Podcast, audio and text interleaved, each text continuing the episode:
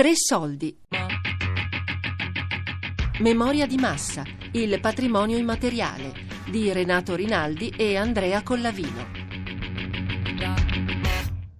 Il museo deve essere un posto vivo e divertente, un posto accogliente e mi ricordo questi, questi musei inglesi, eh, li, li frequento insomma, quando posso, vado e e, e, e, vedo i bambini che ridono, che stanno lì, passano la giornata lì, laboratori, eh, giochi, giochi laboratori.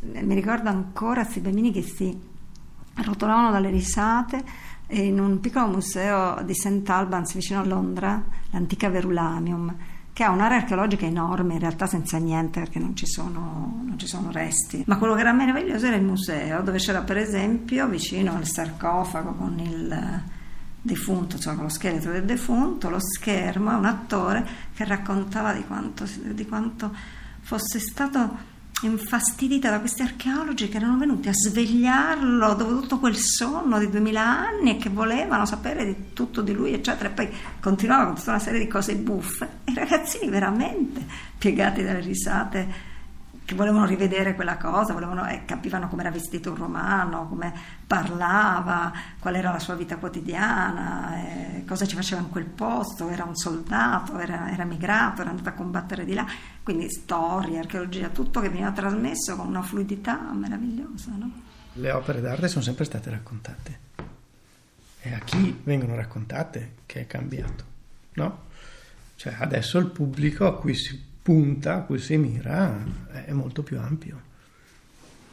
Fino a un po' di anni fa eh, ci si parlava, forse si parlava a un gruppo un po' più ristretto di persone relativamente a, alla, al patrimonio, alle opere d'arte in generale, forse un po', no? Cent'anni fa, insomma, si raccontavano lo stesso, ma non si raccontavano a tutti. Da un lato ci sono quelli che criticano i musei, che appunto li dipingono come scatole chiuse che non permettono abbastanza ai visitatori l'accesso universale. Dall'altra appunto eh, c'è il rischio dell'eccessiva spettacolarizzazione, è sempre un equilibrio difficile che si cerca di, di ottenere. Io ho visto mostre eh, su un unico oggetto, 7-8 sale museali che vanno a introdurre condurre a quella che è un'unica opera mostrata eh, sono sempre eh, delle, mh, mm, dei percorsi che si vanno a fare per cercare di comunicare al meglio il, il, patrimonio. Una missione archeologica dell'Università di Udine è impegnata nello scavo delle grandi terme di Aquileia, che sono terme imperiali di età costantiniana, edificio monumentale che però eh, a partire già dal, dal Medioevo è stato utilizzato come cava di pietra da costruzione.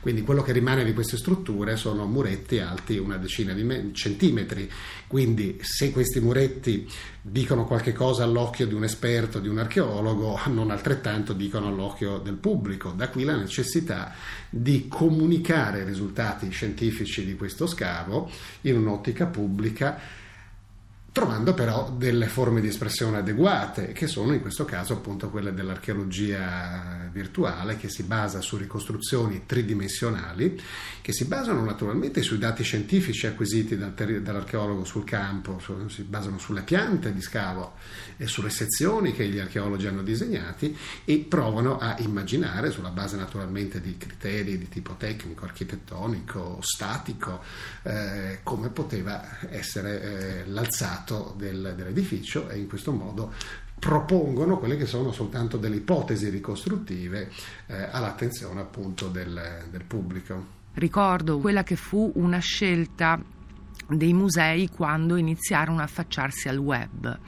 C'erano tante e se ne dicevano tante all'epoca, cioè un museo deve mettere eh, nel proprio sito le, dei JPEG, delle fotografie delle proprie opere, verranno poi le persone comunque al museo a visionare gli oggetti, i quadri del museo, ma noi sul web metteremo queste foto oppure no. Ci fu questa decisione eh, storica, ad esempio, del museo Pol di Pezzoli, Alessandra Mottola Molfino, che disse no, tutto quello che riguarda il museo deve essere alla più alta risoluzione possibile e in tutti i canali possibilmente raggiungibili.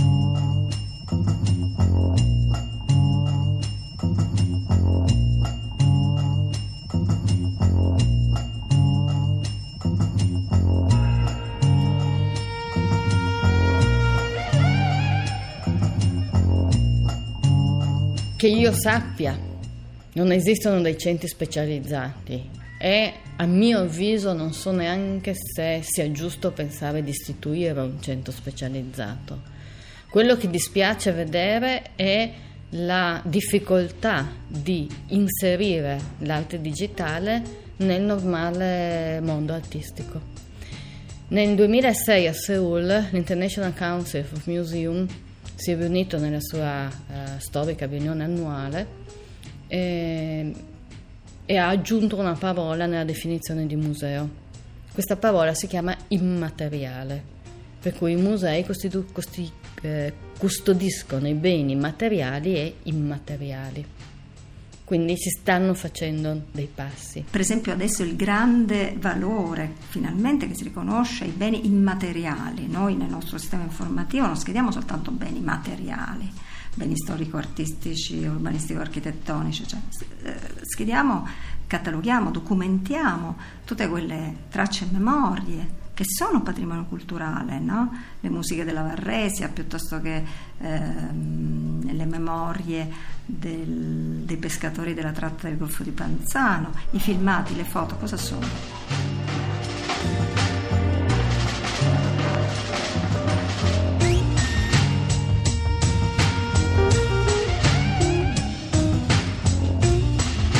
Il bene immateriale è un tipico caso di eh, bene di relazione, no? un contesto in cui un patrimonio culturale è composto da, eh, dicevamo prima delle processioni, da una croce, da un capitello, da, da degli altari, non so, no? quelle cose che servono per fare le processioni. Questi sono i beni. La processione è il bene immateriale, non è altro che un racconto in una relazione. Il bene in relazione è, è, la cosa fondamentale che mette insieme tutti gli altri. È il contesto che però no, va, viene analizzato oggi. E quindi questo sicuramente è permesso dall'accumulo di molti dati di diversa natura, certo delle opere d'arte e anche dagli altri tipi di dati che ci sono. E, però il racconto di queste cose, il racconto della relazione, purtroppo non è impostabile è impostabile a partire dai dati, non è nei dati. L'interpretazione dei dati è il racconto della relazione. Un documento è un po' come un, una macchina, un software e un hardware, il software è sempre volatile, è sempre scambiabile, è sempre ripetibile. Io quello posso sicuramente digitalizzarlo, posso addirittura digitalizzare la copertina, la costola del, del manoscritto, tutto, come se io mettessi a disposizione ogni suo elemento. Quello che non posso digitalizzare è eh, la fascinazione dell'incontro. Quello non potrò mai farlo. È come avere la fotografia di una persona che ami sostanzialmente, no? te la ricorda, te la ricorda anche in maniera molto dettagliata, però non può sostituire l'incontro reale. Noi siamo esseri animali, diceva Aristotele, pensanti ma pur sempre animali, abbiamo bisogno dell'elemento della fisicità sempre. E quindi l'incontro con il manoscritto, l'incontro con il documento è un incontro che è sempre capace di suscitare emozioni. Ecco, l'emozione non è digitalizzabile.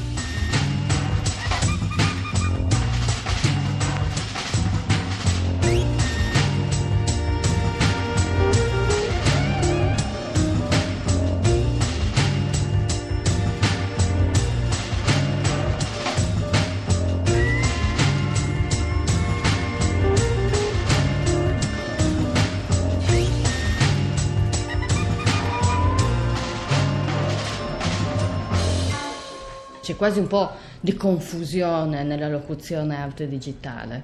Non lo sono un po' tutte le opere ah, digitali. Io quando penso all'arte digitale penso a una produzione digitale realizzata dall'uomo e quindi cominciamo a escludere tutte le produzioni che sono il risultato automatico di programmazione, perché lì non vedo la creatività dell'uomo. Escludiamo tutte le opere d'arte che realizzate in altro modo sono state successivamente digitalizzate. Quelle non sono opere d'arte digitali, sono repliche digitali di opere. Allora vede che non tutto quello che noi abbiamo davanti a volte, seppur in formato digitale, è riconducibile alla locuzione opera d'arte digitale. Molte opere che noi vediamo nei musei d'arte contemporanea di fatto sono materializzazioni di arte digitale, cioè sono stati prodotti in digitale e poi stampati su diversi supporti con stampe preziosissime su materiali meravigliosi, ma sono opere digitali materializzate. Sulla materializzazione l'artista impone la sua sigla e in qualche modo siamo tutti, eh, siamo tutti contenti, però quell'opera potrebbe essere duplicata all'infinito. È come la matrice delle serigrafie di un tempo. So che in queste settimane, per la prima volta, credo, è stato acquistato eh, da un museo un algoritmo come opera d'arte totalmente smaterializzato. Adesso non vorrei sbagliarmi, ma credo sia stato proprio il MoMA, è una curatrice di origine italiana delle collezioni eh, che ha fatto un acquisto, quindi ha speso dei soldi per comprare una cosa che di fatto non possiamo manipolare. Possiamo visualizzare in qualche modo, ma sicuramente non possiamo prendere, mettere da qualche parte, firmare, chiudere, imprigionare. Non almeno nei modi che per millenni eh, l'uomo ha fatto. Inoltre l'opera d'arte digitale può essere statica, ma può essere anche un'opera in movimento, può essere un film, può essere un insieme di cose, può essere un suono.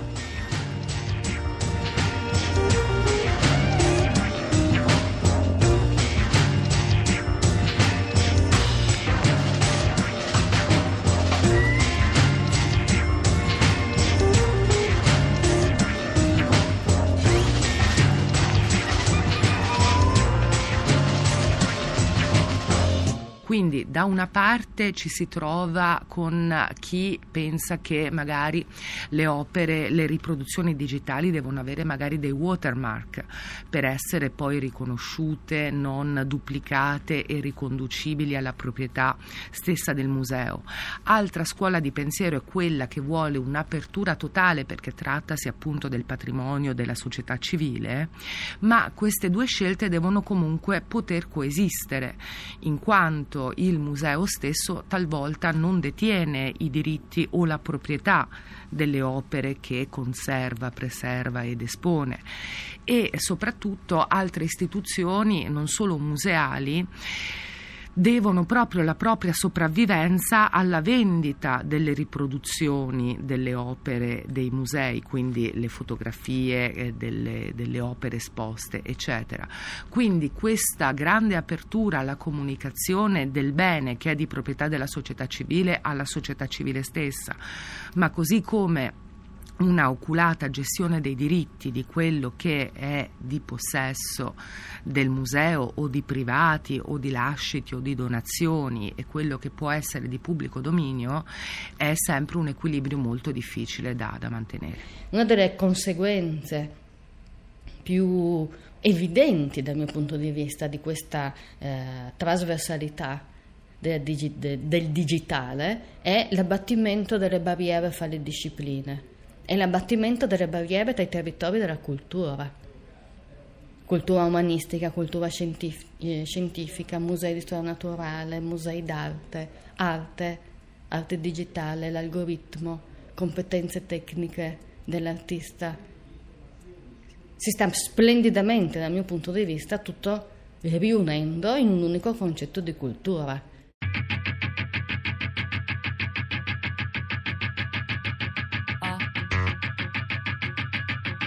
Memoria di massa, il patrimonio immateriale di Renato Rinaldi e Andrea Collavino. Tre Soldi è un programma a cura di Fabiana Carobolante, Daria Corrias, Ornella Bellucci, Elisabetta Parisi e Lorenzo Pavolini. Podcast su tresoldi.rai.it.